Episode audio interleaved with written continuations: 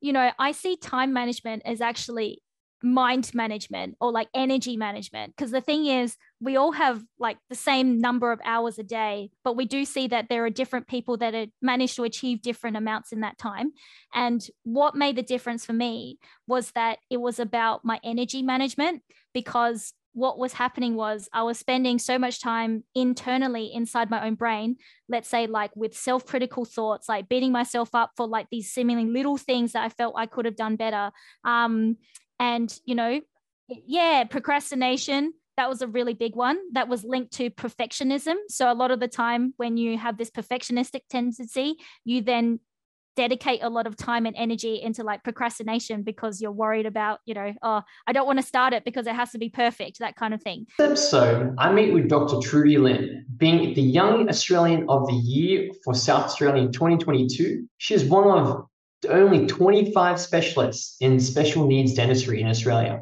Trudy is involved in various national and international advocacy roles. She's an honorary senior clinical lecturer at the University of Adelaide and on the board of studies for special needs dentistry for the RACDS. In addition to her clinical practice, Trudy is a certified mindset and leadership coach and workshop facilitator. She's the founder and director of Extra Mile Coaching, which specializes in mindset coaching for oral health care professionals.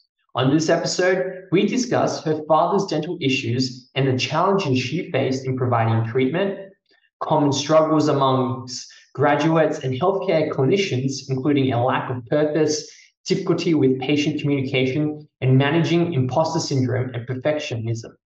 And there's a discussion about different stages of a dental career in the search for fulfillment.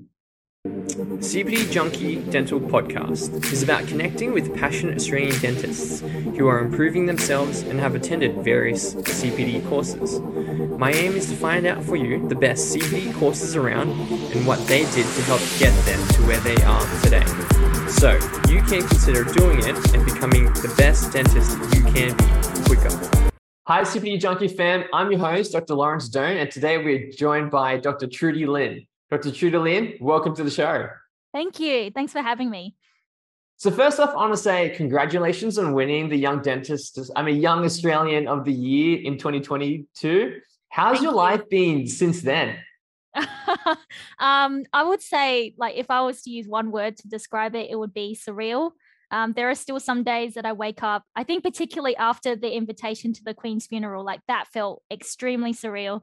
Um, I just wake up and sometimes I'm wondering if it actually really happened or not. Um, but it did. there was a few times early on, like after I'd first won the award, that I would actually go to the trophy and actually just check to make sure my name was still on it. Like that kind of level of like just, you know, finding it just very unexpected. Um, but yeah, such a such an honor, and I'm just so grateful to be in the place that I am now, where I'm able to use it to effectively advocate and bring more visibility to my area of specialty, which is special needs dentistry. Right. So you're saying that they they flew you over? Is that right? Yeah, they did. Um, traveled with the prime minister over to um, London. Yeah. Wow, that's that would have been an experience all in itself, hey? Yeah, definitely. So, okay, I know you're you're interested in special needs, but before you're a specialist, you're a, a dental student at one point, right? So, what happens at this point when you graduate dental school? Uh, so so my journey was that um, in dental school, I had done a rotation in the special needs unit, and that's what sparked my passion and had in the back of my mind like this is something that I'd like to look at specializing in down the track. Um, so early on, I had this picture of where I wanted to go. Um, I ended up being in this one year formal mentoring program that was offered like through the public service did that for 12 months had a lot of cpd and education and support in that first year and then in my second year i secured a job at the special needs unit. So i was getting really practical hands-on um, experience with special needs uh, patients before i actually started my specialist training. Right. So you already knew you were interested in special needs um, prior to being part of it. Is that right yeah, yeah. So um, from a young age, I already was really set on dentistry because my dad, he has tetracycline staining. So seeing the impact of how um, you know, he had a lot of uh, issues with sensitivity on his teeth as well. Um, and he had a lot of shame and stigma attached to the way his teeth looked. And so I just grew up seeing how much impact that had on so many aspects of his life. He wasn't able to get a job because he was rejected from job interviews. Um, it had like an impact on his self confidence and his socialization. And so then I just always had this passion to want to become a dentist. And I've had family members who have um, fit into that special needs industry umbrella as well. So my youngest brother Aaron has autism, and I have various family members who have had dementia and um, a few family members who have passed away from cancer as well. And so those are all areas in which you you look after those types of patients as a specialist in special needs dentistry and definitely that family lived experience and seeing what they went through is what cultivated that passion to then want to look after other people that experience the same thing. And doing that rotation in the special needs unit is really helped me cement it because you can have this idea in your mind this is what i'd really like to do but until you actually get the practical experience don't really know whether it's a good fit until that happens so definitely it was after that final year rotation i spent that whole year in the special needs unit and i was thinking this is definitely what i want to pursue yeah i mean there's so much to unpack there right so I mean, eventually you became a dentist, and like you said, your dad had all these issues with it. Did you get the chance to, you know, um, you know, treat him and alleviate him from some of these? Oh, um... Oh yeah, so that's a really good question because the thing is, a lot of people ask me that, and um, and I think when I went into dental school, that was what I had in mind was like, okay, as soon as I graduate, I'm going to now, you know, the the goal is to like help my dad like and fix like his teeth. The thing is like um, and I even like in fourth year dental school, I asked my prosthodontics um, tutor and lecturer, like, oh, showed him like pictures of my dad's teeth and said, what do you recommend? And things like that. Um, with this goal of after I graduate, I'm going to fix it for him. And he has a really severe form of it. So, um, really, really dark. Like we're talking almost black um, that kind of staining. And also, he had banding too. Um, so, these lines across, which um, had different shades. So, it meant that he, the veneers and more conservative options, which don't cause as many uh, kind of pulpal issues in the long term and uh, um, you know, not like more conservative, were not available to him. And that's mm. something that I discussed with the lecturer and everything. And so that ended up being a very disappointing outcome because since he does suffer a lot from the sensitivity with his teeth, I just knew that, okay, well, if the only option to actually mask that staining is, you know, full crowns on basically all of his teeth, then the benefits of that um, like the benefits of the aesthetics doesn't justify the risks that he'll have with like pain with his teeth in the long term. So at that point, I was like disappointed with that outcome. Um, but you know, and I actually told my dad, and he was saying, "Oh, look, this is something that I've lived with my entire life." And you know, the thing is, uh, humans are really adaptable and resilient. And the thing is, when he was blocked from being able to go and get jobs from you know another employer what he did was he became an entrepreneur um, and then he started an online business because then it meant that his smile was no longer a problem you know because he wasn't having that interaction he was working for himself so it didn't matter what his boss thought or potential boss would think about what his teeth looked. So he was really thriving, but in his own way. He didn't let his teeth necessarily hold him back in later years of life. So what happened was I ended up going, um, I've drawn upon my dad's experience and seen how it can um, impact people negatively. And so this is enough reason for me to now go out and help other people. But it's much bigger than just um, my dad's story now. It's actually about how can I educate others? How can I make a bigger impact? And, you know, this is why I'm so uh, heavily involved in advocacy now about every person having the right to access to oral health care. And my dad happened to be that first story that then inspired me to do this work. Wow. Okay. I mean, hopefully, with you know, like further developments in, gen- in dentistry, you know, hopefully one day your dad will be able to get some sort of treatment that he would you know, hopefully bring some happiness to his smile as well. But I mean, it sounds like he's, you know, really um, leading a fulfilling life at the moment. So that's mm. even that's incredible. Yeah, absolutely. So there's a few other things there that we're going to unpack a little bit later, but I want to come back to yourself. I want to talk to that about, you know, when you first graduated, you said that you're attending courses, CPD courses along the way. What kind of courses were you attending and, you know, how were you kind of aligning it with where you wanted to go? Yeah. So um in that 12 month mentorship program, they provided a lot of CPD. So I had like a real structure. Um, they had um, every month there was a different specialist topic. So they would take you through, for example, pediatrics and then um, and then fixed pros and then rem pros. So it's very um, it's very good because it was systematic and also it meant that you knew what was coming ahead and you could then fill in the gaps of knowledge or prepare ahead of time and think about um, what questions you wanted to ask and things like that. They also based it around case studies too so that's definitely been a um, something that i've adopted through my whole clinical career is around how do we actually look at implementing the knowledge that we've learned? And i think talking through case studies and looking for CPD where they don't just present you the information, but they also talk about, okay, this is a real life patient scenario in which you can implement it in, is like a real theme.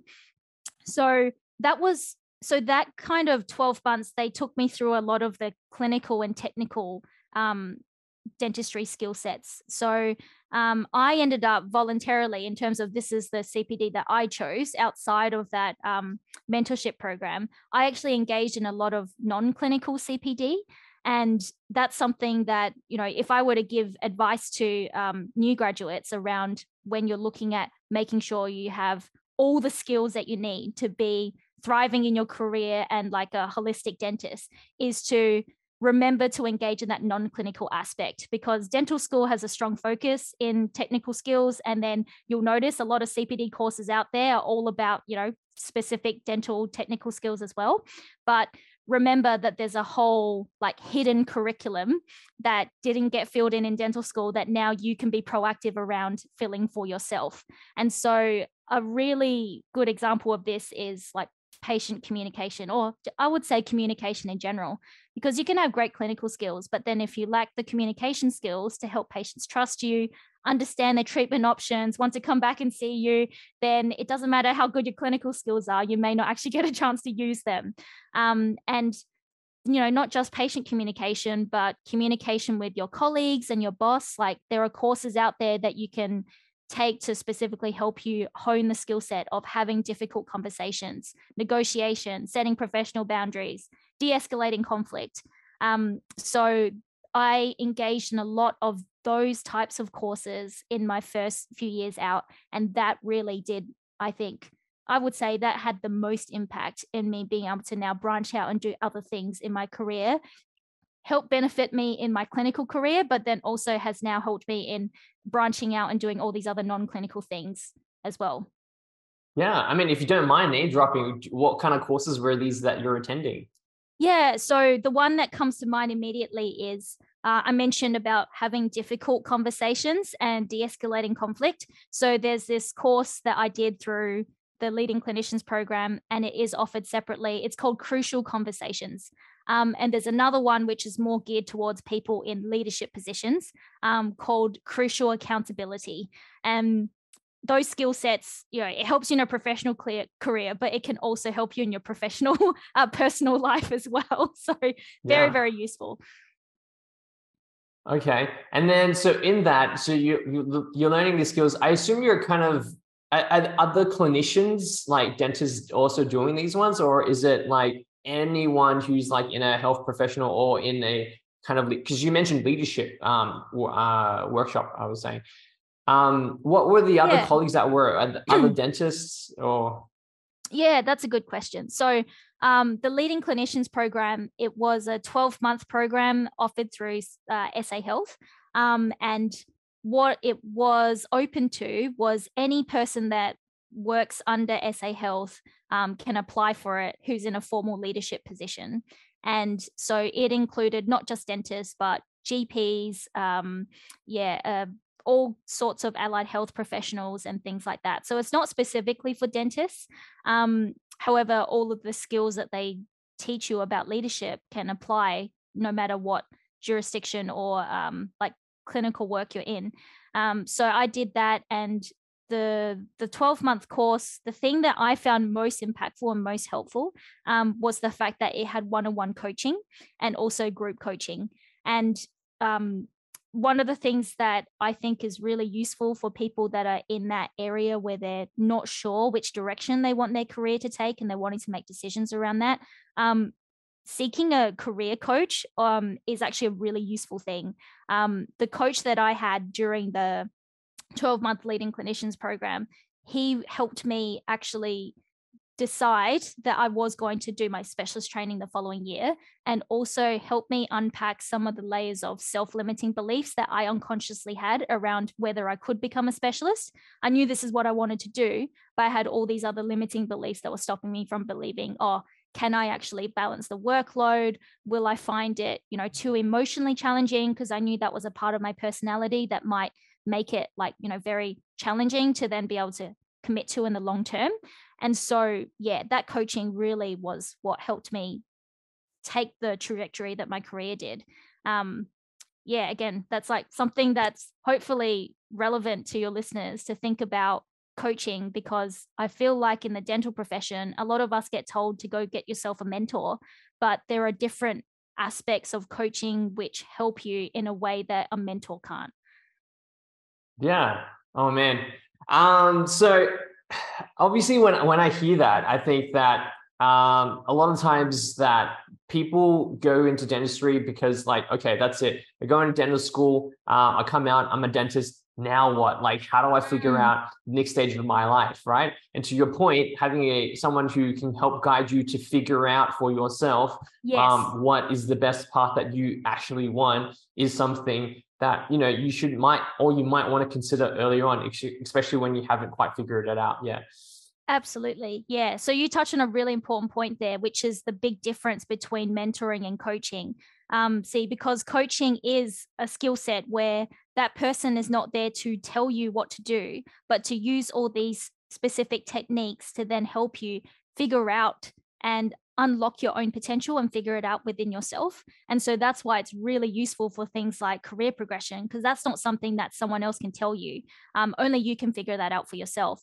Whereas a mentoring relationship is very much based upon the mentor having all this knowledge and experience, and then they just give you advice and give you that, you know, basically share that with you. So the analogy that I really like to use is that in a mentoring relationship, it's like the mentor is the person that has the gold.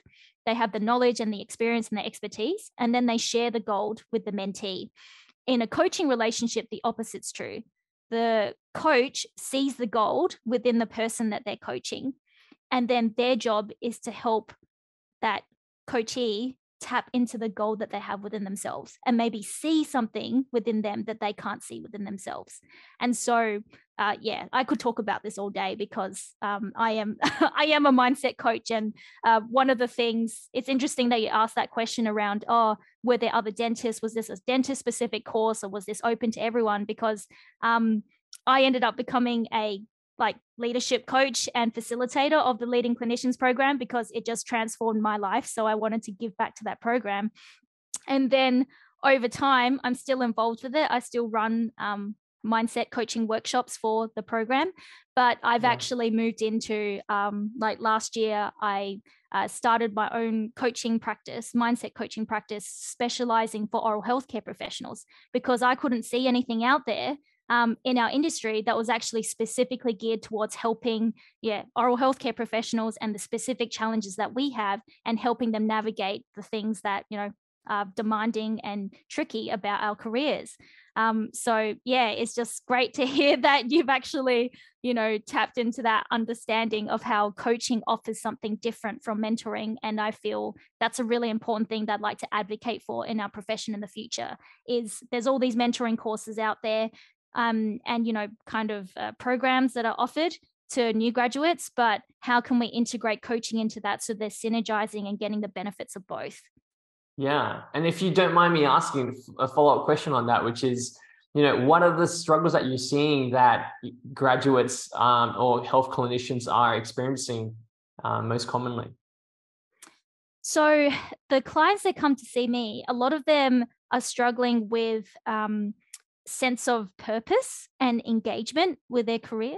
So, um, you know, we talked about earlier how a lot of them have been focused on improving their technical skills and they're believing that that is the most important thing that needs to be worked on. But then they're the things that they're coming to me that they're saying they're finding challenges with is actually, you know, based upon other things. For example, handling patients that are really difficult or challenging um, to communicate with, um, setting professional boundaries, having these thought patterns, because I'm a mindset coach, so there is a little bit of a niche about looking at thought patterns, is that they're managing imposter syndrome and perfectionism.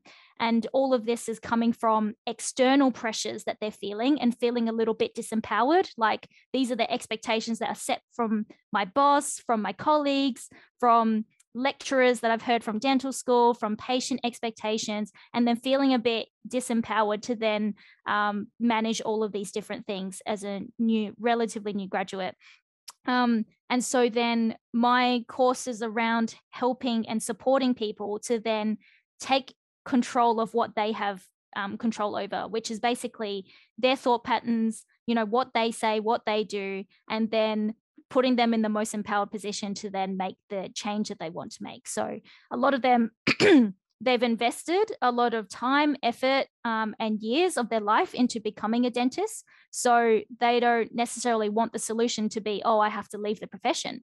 Um, but they're also thinking that all of these external factors is what's causing their stress, their burnout, um, and their disengagement. So I'm helping to take them to a place where actually you know if you want to leave the profession you can but a lot of them they don't want to. But how can you maximize your own autonomy and your own agency? Focus on what you can control um, so that it means that even though your situation is a change it is, hasn't changed you're still a dentist your internal experience of how you experience your life as a clinician or if you want to branch out into other things how does that completely change by changing your mindset, the one thing that you have full control over at all times? Hmm, interesting. So, I mean, listening to you, I'm thinking that it may not actually just be um, new graduates. It may be someone who's, you know, five, six years down the track or even, you know, 10 years down the career path and they're kind of trying to figure, figure out, you know, if this is where they want to continue. Yeah, absolutely. It's really interesting you say that because I would say majority of the um, people that I'm helping at the moment tend to be in that newer grad um, kind of uh, demographic. And I think it's mainly because uh, probably of my Young Australian of the Year award and just, you know, that kind of, um, uh, I think it speaks to a lot of young young dentists out there the fact that i'm visible and i'm a young female leader someone making a difference and so they're kind of like drawn to that so i think that's the kind of um, clientele that I'm drawing at the moment, just naturally um, through that. Um, but certainly, I have as um, it gets more well known that I am, I have started this practice in conversation with other colleagues. There is seems to be like this other kind of plateau point where specialists, for example. So what they've done is they've reached this plateau point where they're starting to feel disengaged in their work, and then what they do is they go, "Oh, I know, I'll I'll go and do a specialist training now. Um, I'll become a specialist." And so they kind of use that to try and like get themselves out of this plateau that they're feeling, and that works for you know a number of years, and then they hit their second plateau where they're kind of like, "Oh." Wait, now that I'm a specialist, now that you know the hecticness of you know becoming a specialist has you know settled down they start to feel that lack of engagement again and now are seeking again so it's almost like there's this second um, part where they're like all right now what and they're looking for what's the next thing um, and for some people it's not actually you know specialist training they might actually decide okay i'm going to now go into practice ownership again it's just like a way for them to seek something externally in their circumstances like change that to then change the way that they're feeling internally. Whereas there is a way that you can then end up looking carefully around what's going on for yourself, like with your feelings and your thoughts and these subconscious thought patterns that you have. That mean that you don't necessarily need to seek that next step in order to feel fulfilled. Maybe you could do that a different way. Um, so I kind of help people unpack that. And you know, it's okay if they turn out that you know what, yes, I do want to go and you know go down practice ownership or something like that. But the problem is unless you fix like the root cause, you know how like health professionals are always taught first principles. You don't want to just address the symptoms. You want to actually look at the root cause. Otherwise, it won't give you a long term outcome, right? So yeah. you can prescribe antibiotics, but unless you treat the infection inside the tooth, the problem's just going to come back. It's almost like the same thing that you see with these dentists. Like if they're not fixing their internal thought patterns and beliefs, then they can make these changes like go, okay, I'm going to go start a family now, or I'm going to go and seek specialization training to change these uncomfortable feelings of disengagement I feel. The problem is it comes back in a few years' time after the novelty wears off around trying to change that external circumstance. Yeah. I mean, you, you really kind of beat me to the question, which is what I was going to ask you, which is, you know, eventually at some point you decide, you know, about practice ownership, being a specialist, being a super GP, and to, to the other question, you know, starting your family. Um, you've definitely answered it in a different way than I would have, you know, most um, people would have answered it. So um, I think it's an interesting insight into how to think about it. And so, speaking for your own journey, which mm. is you decide to specialize. I mean, one of some of the things that you were kind of, I mean, I mean, I guess you kind of alluded to, and if someone's listening in, they're probably realizing that, you know, it's innately within from the very beginning, you kind of or already you kind of pinpointing yourself towards this um, specialist route, mm. um, going down it. But did it cross your mind? Maybe some of those other factors, because um, you probably were seeing through other colleagues that they were thinking about something else um, some of those other things did that kind of i don't know um, affect yeah, how you thought so, about your path? Yeah in terms of how i worked it out and so this is where um, it goes back to how i said that coach that i had during that 12 month leadership program because i had 12 months of coaching where it was there he was there holding space getting me to really reflect upon, you know, do I like my reasons for becoming a specialist? Is this really coming from a place of you have this passion and you want to pursue this to make an impact in the area? Or is it coming from a place of, you know, you're you know you're worried that you're going to end up um you know i guess like maybe from a place of feeling like this is what i ought to do or, or feel like i should do because you know um, you've decided this for yourself like early on and that kind of thing. So it's really difficult to do that on your own because you are in your own mind you know and so you've got these biases and you've got this like history of your own kind of like you know we talk about imposter syndrome. That's definitely something that a lot of people can relate to and something that i went through in terms of you know um, what it turns out with is like I had all these imposter syndrome thoughts about whether I was cut out to be a specialist and also this young.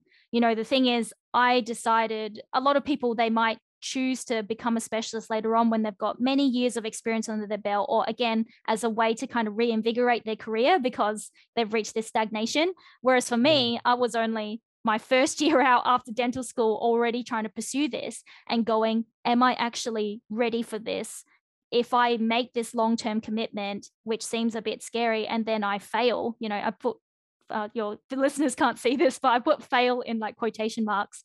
Um, you know, then you know all of those things were what was holding me back from actually wanting to pursue specialization. Going, oh, maybe I'll just delay it a few years. And it was through coaching that I had um, through yeah the leading clinicians program that helped me unpack all of that with this external person helping me look at what was going on in my brain together. Um, so that way i went into my specialist training knowing that i liked my reasons for going ahead with it that i had cleared out all of this subconscious kind of garbage around you know the fact that i couldn't do it and i didn't like my you know i didn't want to delay going becoming a specialist because of the reason that I didn't think I couldn't do it. So I'm one of 25 specialists in special needs dentistry in Australia. Uh, so that is we're, we're kind of like an endangered species if you think about the 4.4 million australians that are living with a disability and then 47% of our population um, have a chronic medical illness. So you know there's definitely a really big need out there and there's not enough of us out there providing the care. So that's where my passion for my advocacy comes from is around how can we like integrate more education and upskilling of general dentists to look after people with special needs, as well as encouraging more dentists to be interested in this in this field. Yeah. So, how did you find the specialist program? Because that's what some people want to know about too. Yeah, sure. Happy to talk to that. So, um, there are quite a few universities across Australia that offer the Doctor of Clinical Dentistry and Special Needs Dentistry. Um, so University of Queensland, um, Adelaide University, which is where I did my um, training. There's also one in Melbourne. Um, and oh, actually, yeah, I think I've covered all of them now. And so basically, the requirements for it is to have had at least two years of general clinical experience before heading into the specialty, and then have either done a honours project, which has some relevance to the specialty, or have done your primaries. So that is like kind of like the tick boxes that you need in order to pursue. Mm-hmm. Well, I mean, you jump started that because you got that in within your first year. Um, yeah. um, so yeah, so you when you're going through the program, right? Like, what are some of the things? Were there any particular challenging parts to it? Because a lot of people that I've talked to who are specialists and they talk about their, you know, pros or perio, it's like the long hours, the um, the extra work that you're doing behind the scenes um, yeah, the after absolutely. hours and stuff like that. So, I mean, for yourself, how did you find the program? Yeah, so definitely um, there is a significant workload that is very different from undergrad level when you reach that postgrad level of training. Um, I mean, one of the big differences is that as an undergrad, you have lecturers that are giving you the information. Um, but as a postgrad, all of the curriculum content is created by you. So there are no lecturers giving you lectures. You are the one that's actually collating all the information, and then you give a lecture to your colleagues um, and also to your convener. So the person that's like supervising your course. Um, there is also a thesis that is completed um, and you know that's like, like a significant um, workload that you then manage over the three years. Um, there's clinical placements and then you've got exams as well. So it is a very heavy workload. And also because of the costs associated with pursuing the specialist training which can be significant a lot of people that are doing specialist training like me will continue working as well. So you're balancing that whole workload um, as well as working. And i was actually still working full time and tutoring at the university too. So i would say yeah, that yeah. was definitely challenging but and the thing is um, this is something that a lot of people might be surprised to hear um, but there was a point partway through my specialist training, the way it works is that it kind of the workload gradually increases over the like year one. Um, it's still a very heavy workload, but it gets worse over year two and then year three. So year one um, went um, went fine, and I managed to like add in all the extra work. Um, you know, still like I didn't have many like issues there or anything. But then in the second year, when things started to pile on, um, the thing is, there was a point where I started to reach like a near burnout period.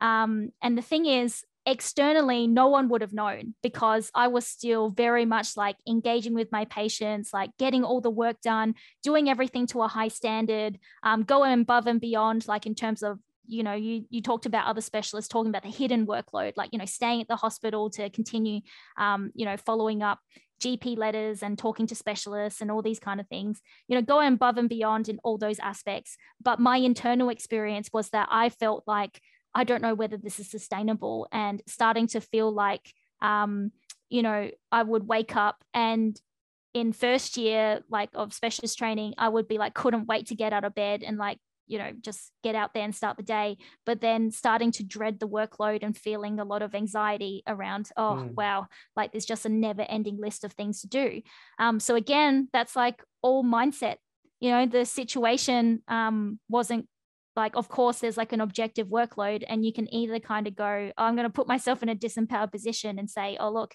anyone else would understand that like why i'm feeling this way because of how challenging it is and i'm still working full time but this is where um, I really delved deep. So I actually did a mindset coaching certification and then used those coaching skills on myself and then was able to turn that around in that second year of specialist training. So I went from my internal experience. Um, again, no one would know from the outside because they could still be see me like ticking all the boxes and doing all the things and to a high yeah. standard. But my internal experience completely changed when I then did that mindset work on myself. And um, the really amazing thing was that I then was able to start ticking all these like personal goals as well and then bring that work life balance in the midst of specialist training. Because that's one of the things a lot of specialists talk about is that you kind of be prepared to like just sacrifice your own wants and your own personal goals like while you're doing specialist training. But for me after i made that mindset shift it opened up this huge untapped potential that I had to not only excel in my specialist training, but then to also like tick some really big personal goals that I had. So at the end of my second year of specialist training, I went from feeling almost burnt out, like in the middle of it, to then, um, you know, completing my exams um, doing all of the additional things that you need as you know second year goes on and then also um, achieving a really big personal goal, which is that I did a fundraiser for the SA Cancer Council. Mm-hmm. Um, and I ran a 105 kilometer ultra marathon on the Heysen Trail. so, you know, that's just like a an example of how, you know, my workload, you know, the situation hadn't changed or it had changed and made it even more difficult as in i had an objectively bigger workload at the end of the year than i did at the beginning of that second year but just by me changing my mindset and how my internal experience was um, and focusing on what I could control, I actually created all this extra time and capacity for myself to now go and train for an ultra marathon at the same time. So it's just like an example and really showed myself that you can achieve like amazing things like when you just look at your mindset like it's just yeah incredible and that's where my passion for wanting to help other people in our profession to realize that as well. You know, you don't have to feel like you're at the mercy of whatever workload or patient load or circumstances that you have around you. There is so much that you can control and take within your own power and then achieve the things that you want to achieve. I mean, yeah, I mean, to your point, exactly. Like, I don't, as a listener, I'm just trying to understand where yeah, you went from because you're working full time. Okay, so specialist programs, people are always talking about. There's no way you can work full time. You're you're you've got a huge workload already. Then you might be able to do maybe one or two days on the weekend, but you're doing it full time along a full time specialist program. Then you're like talking to me about how you know you reach a point where you're like, okay, I need to reset my mindset. You you go and apply for a certification, which like you said, adds more and more workload, and then that compels you to go and and uh, and, and, you know do other tasks that whilst everything is all happening is just you know building it all up. I don't know like how how can you like there's only 24 hours in a day right? Or you know there's only seven days in a week right? Yeah. And yeah, you've got, a lot of people you've got all these assignments and all these patient workload that you're already doing as a clinician, but yet you still have time and energy to go and commit and train for all these other things. Like, yeah, I don't know I how that's the thing. It's like, you know, I see time management as actually mind management or like energy management because the thing is we all have like the same number of hours a day but we do see that there are different people that have managed to achieve different amounts in that time and what made the difference for me was that it was about my energy management because what was happening was I was spending so much time internally inside my own brain, let's say, like with self critical thoughts, like beating myself up for like these seemingly little things that I felt I could have done better. Um, and, you mean like you procrastinating? Know, yeah, procrastination. That was a really big one that was linked to perfectionism. So, a lot of the time, when you have this perfectionistic tendency, you then dedicate a lot of time and energy into like procrastination because you're worried about, you know, oh, I don't want to start it because it has to be perfect, that kind of thing. So, you know, really, even though I added extra kind of workload to to my plate by doing that mindset kind of like because what I did was when I did that certification, it was actually like CPD for myself, like my own personal development. So I was then using those skills to then help me manage my own mind, manage my imposter syndrome thoughts, manage all of the self critical thoughts. And that gave me so much more time and energy to now dedicate to doing something that I loved, which was running. Um, and yeah, being able to feel a lot more fulfilled in my role because now when I showed up to clinic, the thing is, yes, clinic will make you physically tired, but the thing that I found hard to push through was when you're mentally tired. You know, like um, I was so mentally tired after a day of like, you know, self-criticizing myself, like, oh, you could have like done that a little bit better, or you could have been quicker there, or you could have done this. Um, and that is exhausting. Like I would, you know, end the day in clinic and then I would have all this admin to do, and it would take me ages because I was so mentally exhausted. So it's just amazing how adding in that mindset piece and learning how to manage my own mind and my own thoughts actually then freed myself up because I still had the same workload, but I could finish it a lot quicker and have a much better time doing it because I was taking away this whole layer of, um, you know, kind of like self suffering that I was doing unconsciously and was just like a habit that built up over time. And I'm sure many people listening can relate to that, relate to that little voice that we have in our head that's constantly putting us down or telling us that we could do things better, particularly if you have like perfectionism tendencies, and then realizing how much that actually holds you back on a day to day basis. Once you release that layer, it's amazing what kind of potential you can tap into. Yeah. I mean, Wow. I mean, okay, so let's um I'm just trying to I'm trying I, I mean I got I got caught up in the in the in just listening in but um um yeah okay I lost my train of thought. Uh, I was I was just um okay so okay, okay I got it. so okay I mean these are more soft skills yeah okay which is I'm happy about so how do you kind of figure out that this is the program that fits for you because I mean for like hard skills like a lot of these um, clinical skill courses that people do they try to figure out you know if it may not be that first CP that they, you attend that you really kind of hone in on that being the best program for you. It, I mean, how do you how did you determine that this certification or this particular program was the one that you know um, made sense to you. Like for some people maybe they might attend it and they might be like oh this isn't actually what i kind of expected to get out of it, it and then maybe they might have to attend something else. Like how do you determine amongst the programs out there?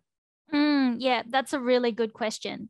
Um, so to get like maximum benefit from cpd i see there being like two aspects. So part of it is finding CPD, which is like the right fit for your interests. You know, as you said, like, how did you decide this is like the one?